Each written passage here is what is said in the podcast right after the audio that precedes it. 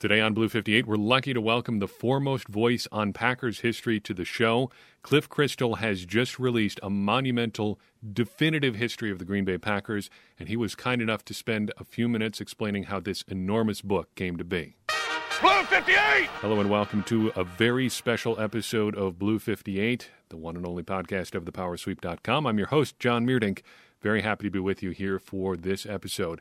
Today's guest really needs no introduction, so I'm going to be quick and get out of the way and let him talk. His work speaks for itself. Cliff Christl is the Green Bay Packers team historian, and he recently capped off a truly amazing piece of work. He has just finished and released a four volume 1,000 page history on the team, dating back to its origins and extending all the way through the present day. I was very interested to see how this book came together, what it means for the team, and what it can teach the rest of us about how we follow the Packers. So, Cliff was generous enough to spend quite a bit of time with me talking about the book, about his process, about Packers history. I'm going to get out of the way and let you listen. It's a great time. I hope you enjoy it. The Packers have a deeper, richer history than just about any team anywhere in any sport, but it's been told by a lot of different people in a lot of different ways over a century plus now. And so you and the team have chosen to come out now with a 1,000 page work in a world where attention spans seem more or less shorter than ever. So, why do this first and foremost? And then, why do this project this way? Well, I, I think the plan, original plan, even before I started working for the Packers in 2014, was that they were they were making plans to celebrate their hundredth season, hundredth anniversary, and as part of that, they wanted to write a book. And um, I don't know that they were aware of all the uh, falsehoods that had been printed in recent years, but um, it really had reached a point of ridiculousness um, and as we dug into this, and I pointed out all of these things, um, I mean, we're not talking about things that can't be proven. Um, you know, this it one of the stories that started was the um, story about that uh, Packers used three Notre Dame players against uh, the Bears, and that um, George Halas uh, led the march to throw him out of the league. Um, I mean, it's all you have to do is look at the minutes of the Notre Dame athletic meetings and read newspapers across the country, and it was the game against Racine, a non-league game, a week later. Uh, I mean, it just just unbelievable some of the things that uh, you know it started in the 70s and 80s with just a few books and and really the Packers never bought into it when Lee Remmel was the historian but once he left um, others did and uh, I mean it was just con artists the whole uniform history that was sold that the Pro Football Hall of Fame bought into um, it was just some con artist from Canada that pitched them on the fact that he knew what their jersey history was. One, in fact, got most of them wrong. So I, I, wanted to ask about the idea of addressing the work of people that have come before you. You've done some of that on the site, and I don't want to name names but some people have played pretty fast and loose with the facts. So, is, in this work and in the work that you do, how do you balance calling out specific people with just the work of saying, no, this is what the real history is? Well, I didn't want to get into name calling and point fingers in the book. I didn't think that was appropriate. I mean, I have mentioned, uh, you know, thought of it started with Larry Names' books um, in the 70s and 80s because nobody really had written a thorough history of the Packers prior to that. I mean, believe it or not, I, I still consider Arch Ward's first book, a book that covered the history of the Packers in 1946, a classic. Uh, now, there were issues with it because Arch Ward and Curly Lambeau were close friends, and so Arch Ward believed pretty much everything Curly told him.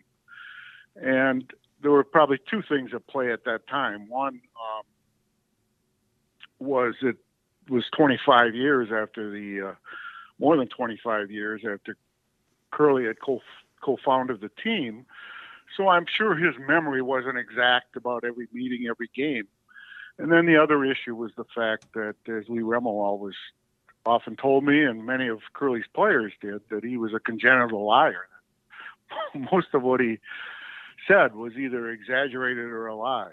So that was part of the issue too. It's just not that, um, you know, with certain authors. The, the thing that actually Larry Names is the one who got me interested in Packers history when I read the first volume or two of his series, and I thought, man, this is this is some fascinating stuff. But as a journalist, I realized as I read it, um, he would point out where there were falsehoods, as I have done, and there are plenty of them that were easily um, proven. You could easily prove, but then all he did was guess at what might have been, might have guess at what might have happened. Uh, there was no further research other than what he had done, maybe going through the press gazettes and so forth. So, and, and when I read that as a journalist at the time, working for the uh, Milwaukee Journal, it probably was at that point, um, I realized, well, I can't use any of this in my stories because nothing's substantiated here in these books. And that's what got me interested in doing my own research. And once I started doing my own research, I realized, well, this is just a mess. but yet, like the Wisconsin State Historical Society uh, published a book not that long ago where much of uh, the source notes reference Names' work. So it just it does kind of surprise me that um, like a state historical society wouldn't at least investigate uh, the credibility of an author's sources. Then again, uh, the Packers repeated many of those stories too in different places, like their 75th anniversary book and the media guide. So whether it's people making stuff up or just getting stuff wrong or just, you know, how stuff evol- evolves over time, Packers history has a lot of kind of, you know, myths and tall tales in it. And I guess to a certain extent those things kind of have their place, but they're also not not true per se or at all. How do you kind of respect the appeal of those things while correcting the record? Do you factor that in at all? I'm sorry, what was the last part of the question? How do you respect the appeal of something like the um, the kind of word of mouth history of the Packer, the tall tales, things like that, but also correcting the record because there is kind of that that nostalgic appeal, I think, to the Packers sometimes. But even if that stuff isn't true, well, uh, you know the the old saying, you can't uh, put the toothpaste back in the tube, and that's you know that's part of what's at issue here. Um, you know, the, the NFL fact book record and fact book has been published since I think it's 41, maybe a year earlier, 1941, uh, on an annual basis. And if not the first year, within the first couple of years, three years, they have run a chronological history of the Packer or a chronological history of the NFL. And for into the 1980s, I believe it was either late 70s or 80s. Um, I don't have that in front of me they list uh, the, one of their entries was how the Packers got into the league and credited J.M. Clair, the younger brother of the Clair brothers, with being the uh, person who was awarded the franchise, which he was. Some point in the 70s or 80s, the NFL checked, changed its fact book to say that it was John M. Clair, the older brother who did have some money behind it. So I wouldn't quarrel with the fact that he gave both credit. But it was really J.M. McClair was the only representative from Green Bay at the meeting where the franchise was awarded. Um, I'm told that was because the NFL changed uh, printers or publishers or whatever and uh, started having the fact book was printed in L.A. and somebody out there just decided to change it based on whatever. Um, you know, that's how things started. But I, and we have gotten the NFL now to change its fact book back to what's accurate. But anybody that looks at that book from about 1980 or so to 2018 is going to see something incorrect. So that's that's what's at issue here. But hopefully, with this volume of books and with uh, that and that I've supported some of these arguments strongly enough that people will recognize some of these what's going on here. I know that this is the job, and and substantiating stuff is is what you do as a journalist, as now the historian for the Packers. But this is it gets to be pretty granular stuff. You're talking about minutes for the Notre Dame, you know, athletic club. You're talking about you know, tracking down an editing change that was made at a printing house in, in Los Angeles. Who knows how long ago? What is that process like for you, and, and where are you turning to substantiate your information? Um, most, first of all, um, I think in most cases with these myths, I basically just spelled out my research um, and will allow the reader to decide. Um, and and also, I, there's I think close to 40 pages of source notes. So all the source note, all the sources for this information are listed, and let the reader decide what what they think. Uh, for example, the start of the Packers that uh, so many people have uh, offered conjecture on what how that how the team was started, how it was formed, going back to um, you know some contend that it was started in 19 the team was formed in 1918. Uh, some have contended that Nate Abrams formed the team. Uh, not Curly Lambeau. I, I, there's pretty clear evidence in the daily newspapers um, about when I mean you can find references to these early meetings.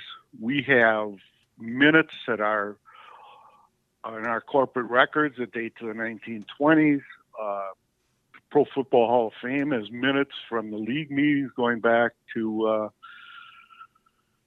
the beginning in 1920. Um, and Notre Dame, for example, I spent a lot of time at the Notre Dame Library in the archives there and they've got letters that were exchanged back and forth between Rockne and Lambeau, and actually, um, Lambeau and the previous uh, Rockne's predecessor. Um, so there was a lot. There's a lot of official documentation that could be found. Uh, at the same time, um, in other cases, I tried to just dispel it with um, with uh, my research and pointing out what other sources stated. And I know, for example, a lot has been written about where the Packers played their first couple of seasons. And uh, I mean, there was a, I don't know if you remember this, but um, probably around the time right before I became a historian, uh, one of the auction sites sold a photo claiming it was the first, the original, the first known action photo of Curly Lambeau as a Packer.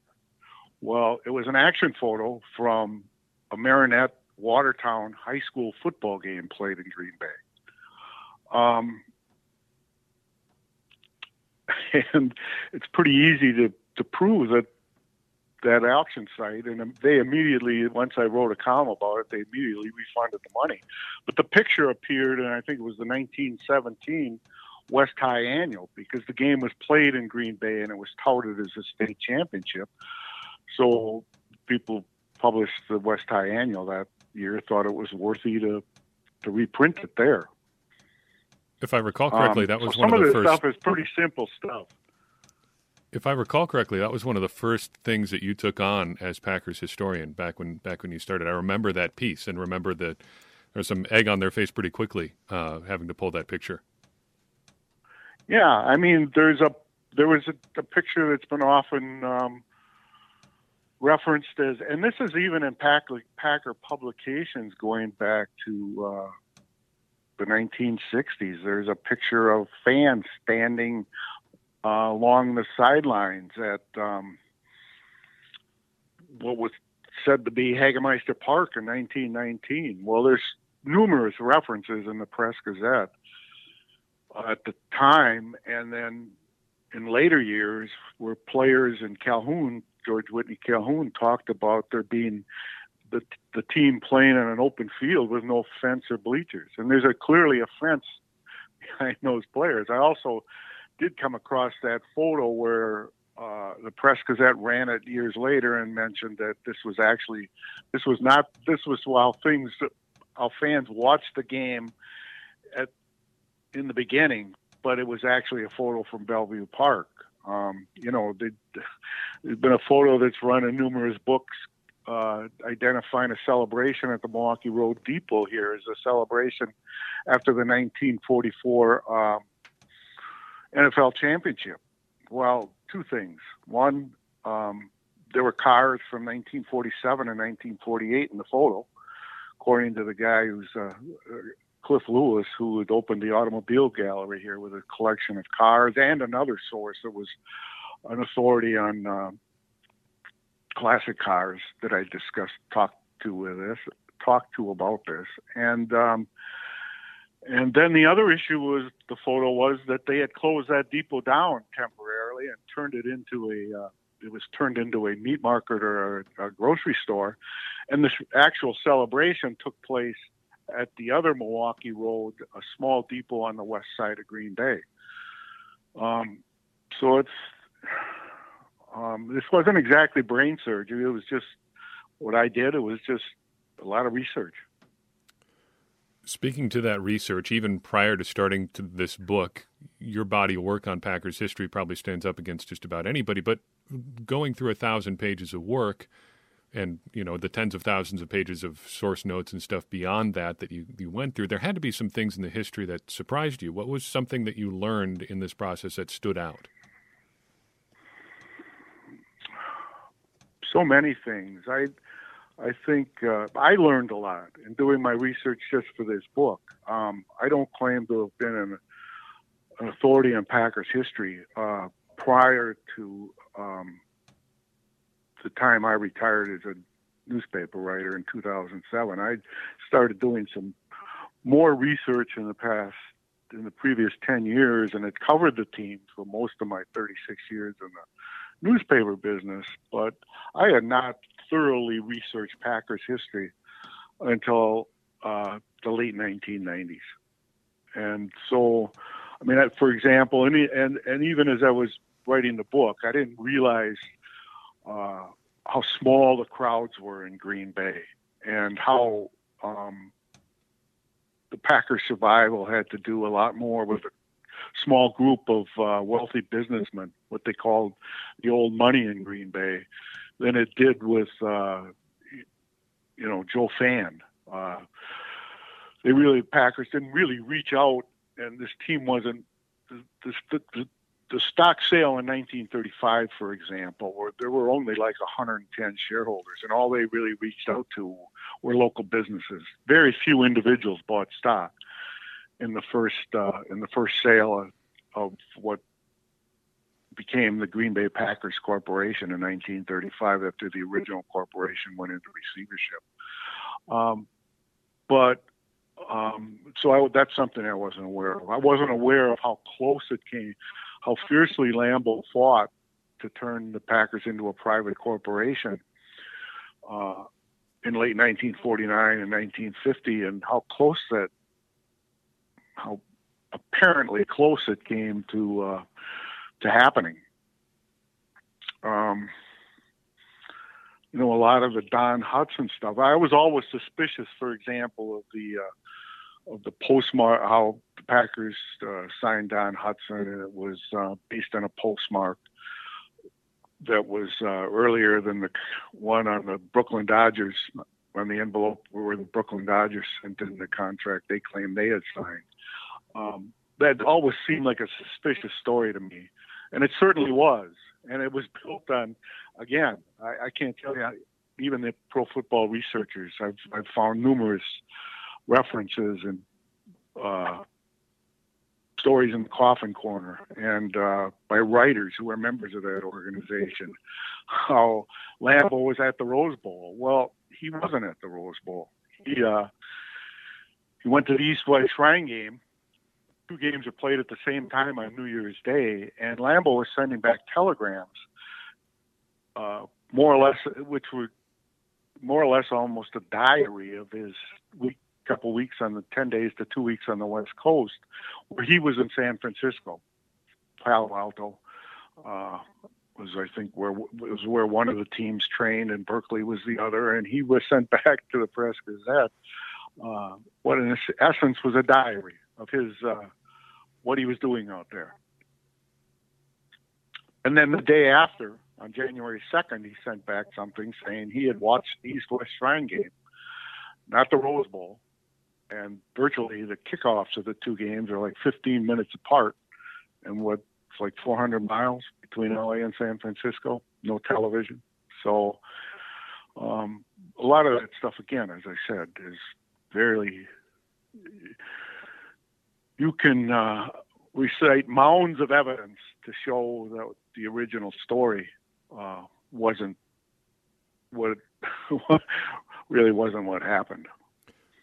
Uh, with a with a history as big as the Packers is, some people are bound to fall through the cracks, especially when there are big big names like Lambeau and Lombardi and Favre and Starr, and you know the you know the list. But I'm curious your perspective, is there a person or player in Packers history that you think still needs more credit or attention or something like that? Well, yeah, there's a couple in there that were involved at the beginning. Um, one was John Kittell, an attorney uh, who really played a lead role with um, Andrew Turnbull, one of the owners of the Press Gazette, in creating the uh, community corporation, uh, the Green Bay Football Corporation in 1923 that saved the franchise, and and that stock sale did reach out to the fans, and uh, for five bucks, fans could purchase stock and tickets to the game, season tickets. Um, and Kittell was the one who wrote the original articles, presumably. That, here again, I can't, I wasn't there to observe John Kittell, uh, drafting the original articles of incorporation that were really very similar to what the Green Bay Pack the articles were for the Green Bay Packers Corporation 12 years later in 1935. But most history books have given Gerald Clifford credit for that and talked about how he was the member of the Hungry Five who created or drafted the original articles. Well, he did of the Green Bay Packers Corporation in 1935, but he didn't in 1923. That was John Kittell, and he had played a lead role in um, creating uh, interest among the, the local people of Green Bay to get behind the football team and uh, and save it after a disastrous 1922 season when the Green Bay Football Club with Curly Lambeau as president. Uh, ran the team and uh, was broke. And as soon as the season was over, um, as soon as the 22 season was over, uh, the NFL took the took the franchise away from Lambeau and put it in the name of the uh, proposed public corporation, which had not yet even been formed. The NFL did a lot, both Joe Carr and Bert Bell especially, did a lot to keep the Packers alive. Um, in cases like that, where they, um, for example, during receivership, one of the things I learned, they were in Packers were in receivership for 17 months in the early 1930s after the fan fell out of the stands and they were sued and their insurance company had gone belly up during the depression and uh, the NFL and the Packers in the in the minutes for both, transferred that franchise into Lee Joannes' name. Um, so in essence, the Packers were actually owned by an individual owner for 17 months, um, Lee Joannes, who, and at the time, the Joannes family owned uh, Joannes Wholesale Grocery, which was the largest wholesale grocer in Wisconsin. So he was probably he or Turnbull were probably one of the two would have been the wealthiest no doubt, of the uh, of the Hungry Five. And the Hungry Five really did not get involved until Clifford became active with the organization, which wasn't until 1929. So a lot, all these references to the Hungry Five saving the team in 1925 are basically inaccurate. Um, four of the members were involved, but the fifth was really Kittell and maybe maybe some others. Uh, there were references all to also to the owner of Schwager Drugs and um, the owner of the Beaumont Hotel uh, being heavily involved in the beginning. So Carl Wittenberg was the owner of the uh, the Beaumont, um, and then there's Cornelius Neil Murphy. He was the uh, Underwood typewriter salesman in Green Bay in 1920. Uh, the first year the Packers had played on a uh, open field, no fence, no bleachers, couldn't charge admission, and Murphy realized before the 1920 season that without a fence, the Packers wouldn't be able to make money and survive. So he's the guy that that proposed. He became manager of the team in 1920. He proposed uh, building a fence, got the uh, Hagemeister Realty Company, which owned the property behind it, uh, got the city to okay it, and had this ingenious idea of asking the fans to build it because there was no money. The team had no money, so he got the fans to build it so he could charge them admission to watch the games, um, and that was critical to the Packers' survival. Uh, again, that goes back to that picture I talked about at a high school football game in 1917, and all the references to Hagemeister Park and the stadium at Hagemeister Park. Um, there were like five different stadiums, and the Packers played um, on. Th- I, I can't say three different locations, but uh, three different backdrops to their games in just the four years they played there. Um, and again, it all goes back to uh, the fact that the minor league baseball, Green Bay had a minor league baseball team. Uh, I think it was until 1914, and that was the stadium where the city teams played, and the East-West game was played for years. And then in, it would, but it was torn down in um, December of 1917 or 18. Um, it's in the book. Um, and it, and so there was no no stadium there that first year, and and Murphy's the guy that put a fence around it in 1920, and then uh, during the season had bleachers built, about 1,500 bleachers built, so the fans had a place to sit. So he was critical to their survival. Um, and then uh, players, there's a lot of them. Larry Craig is a prime example. He is uh, he joined the Packers in 1939 and was instrumental in um, them winning the championship that year.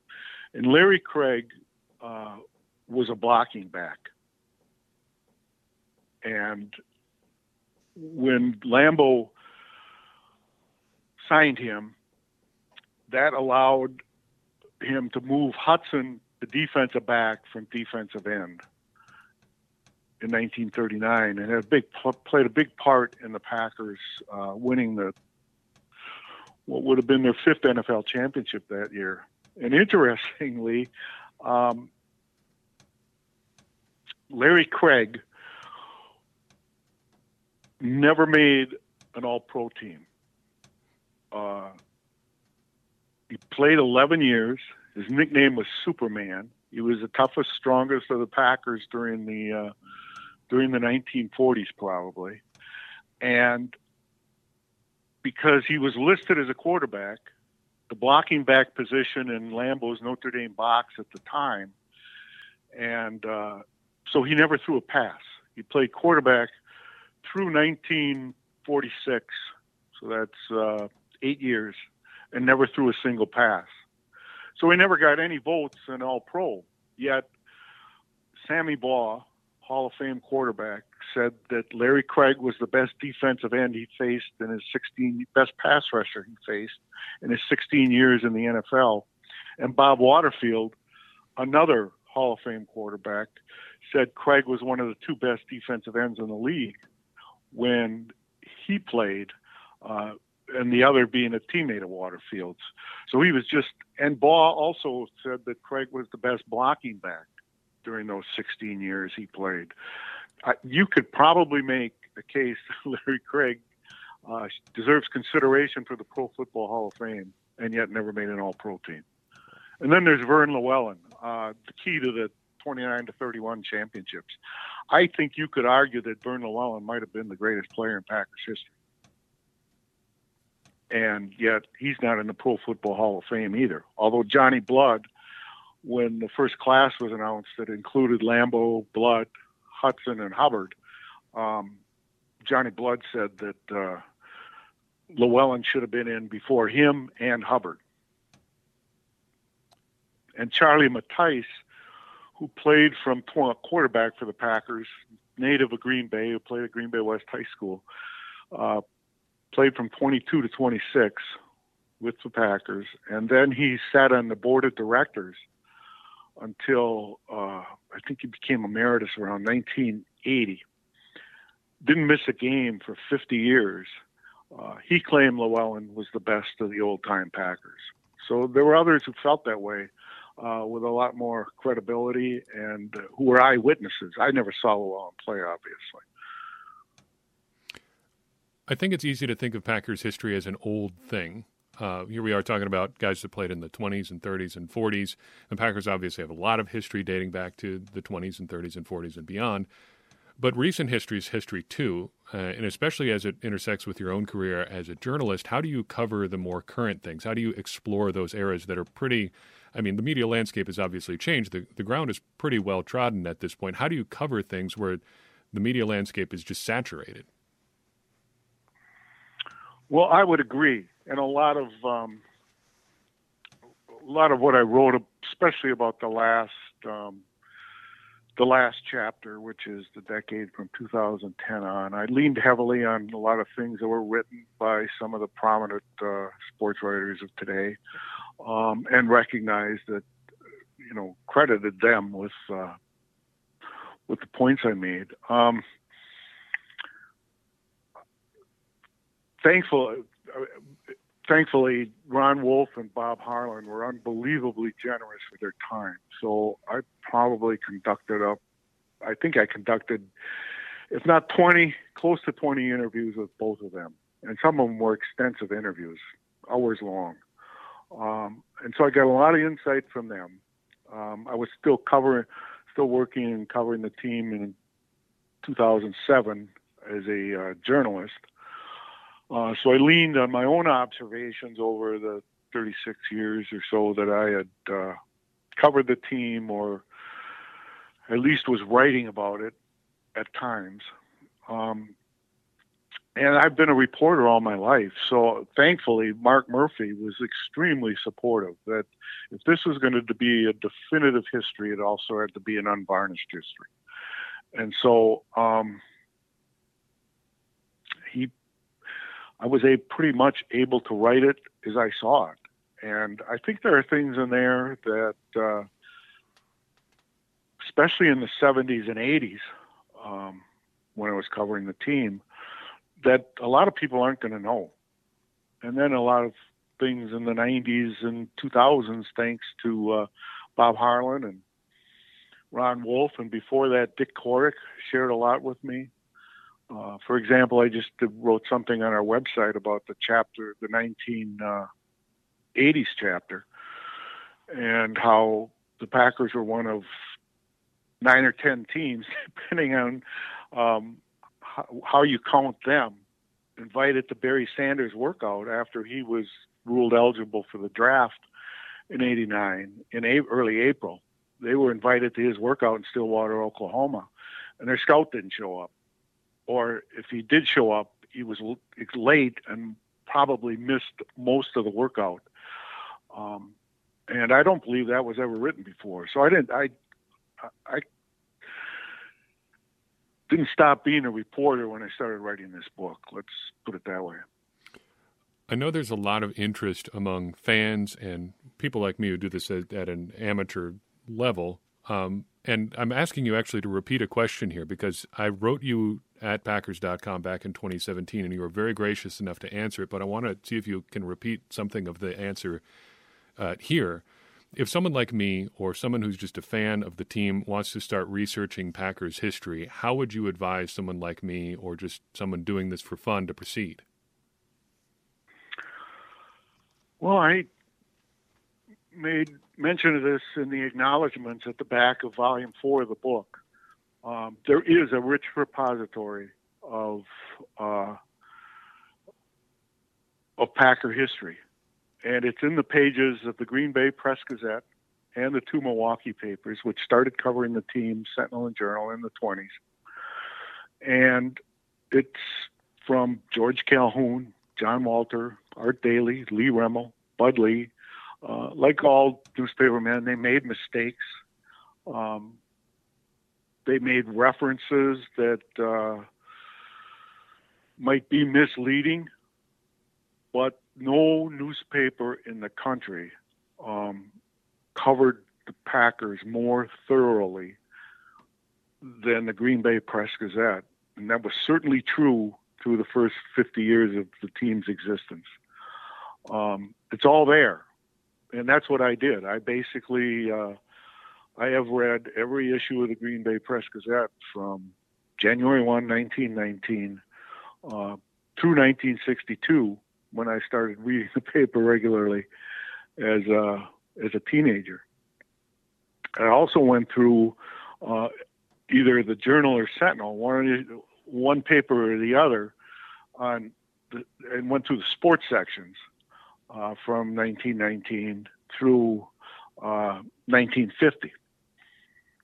So uh, it, it, it's like Art Daley, for example.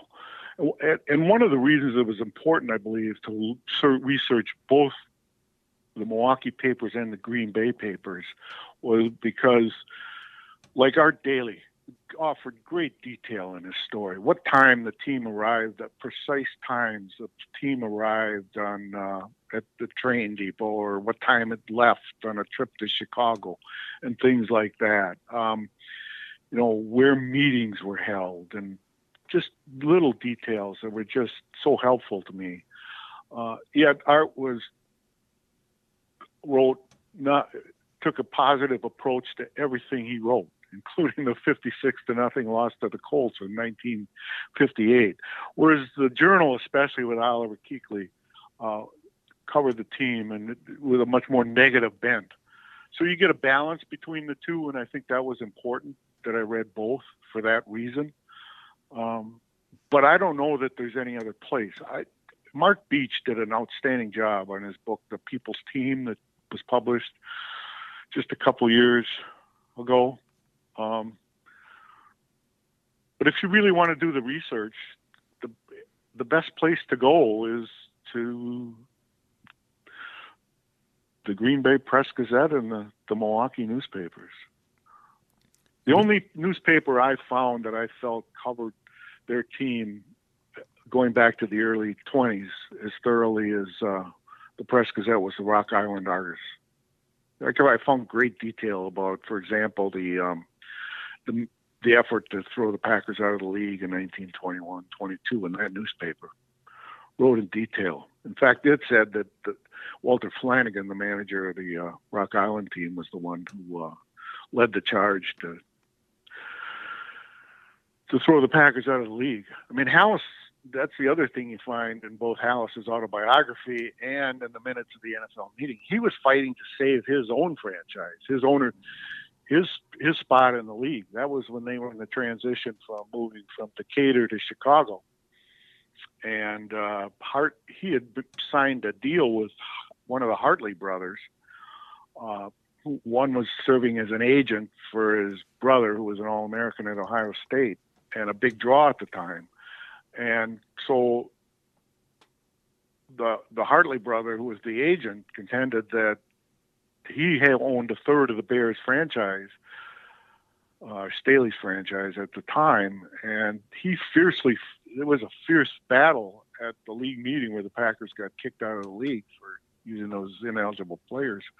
Uh, and Halas wrote in his biog- autobiography that much more time was spent on that debating that topic and his battle to to retain ownership than was spent on covering the Packers situation.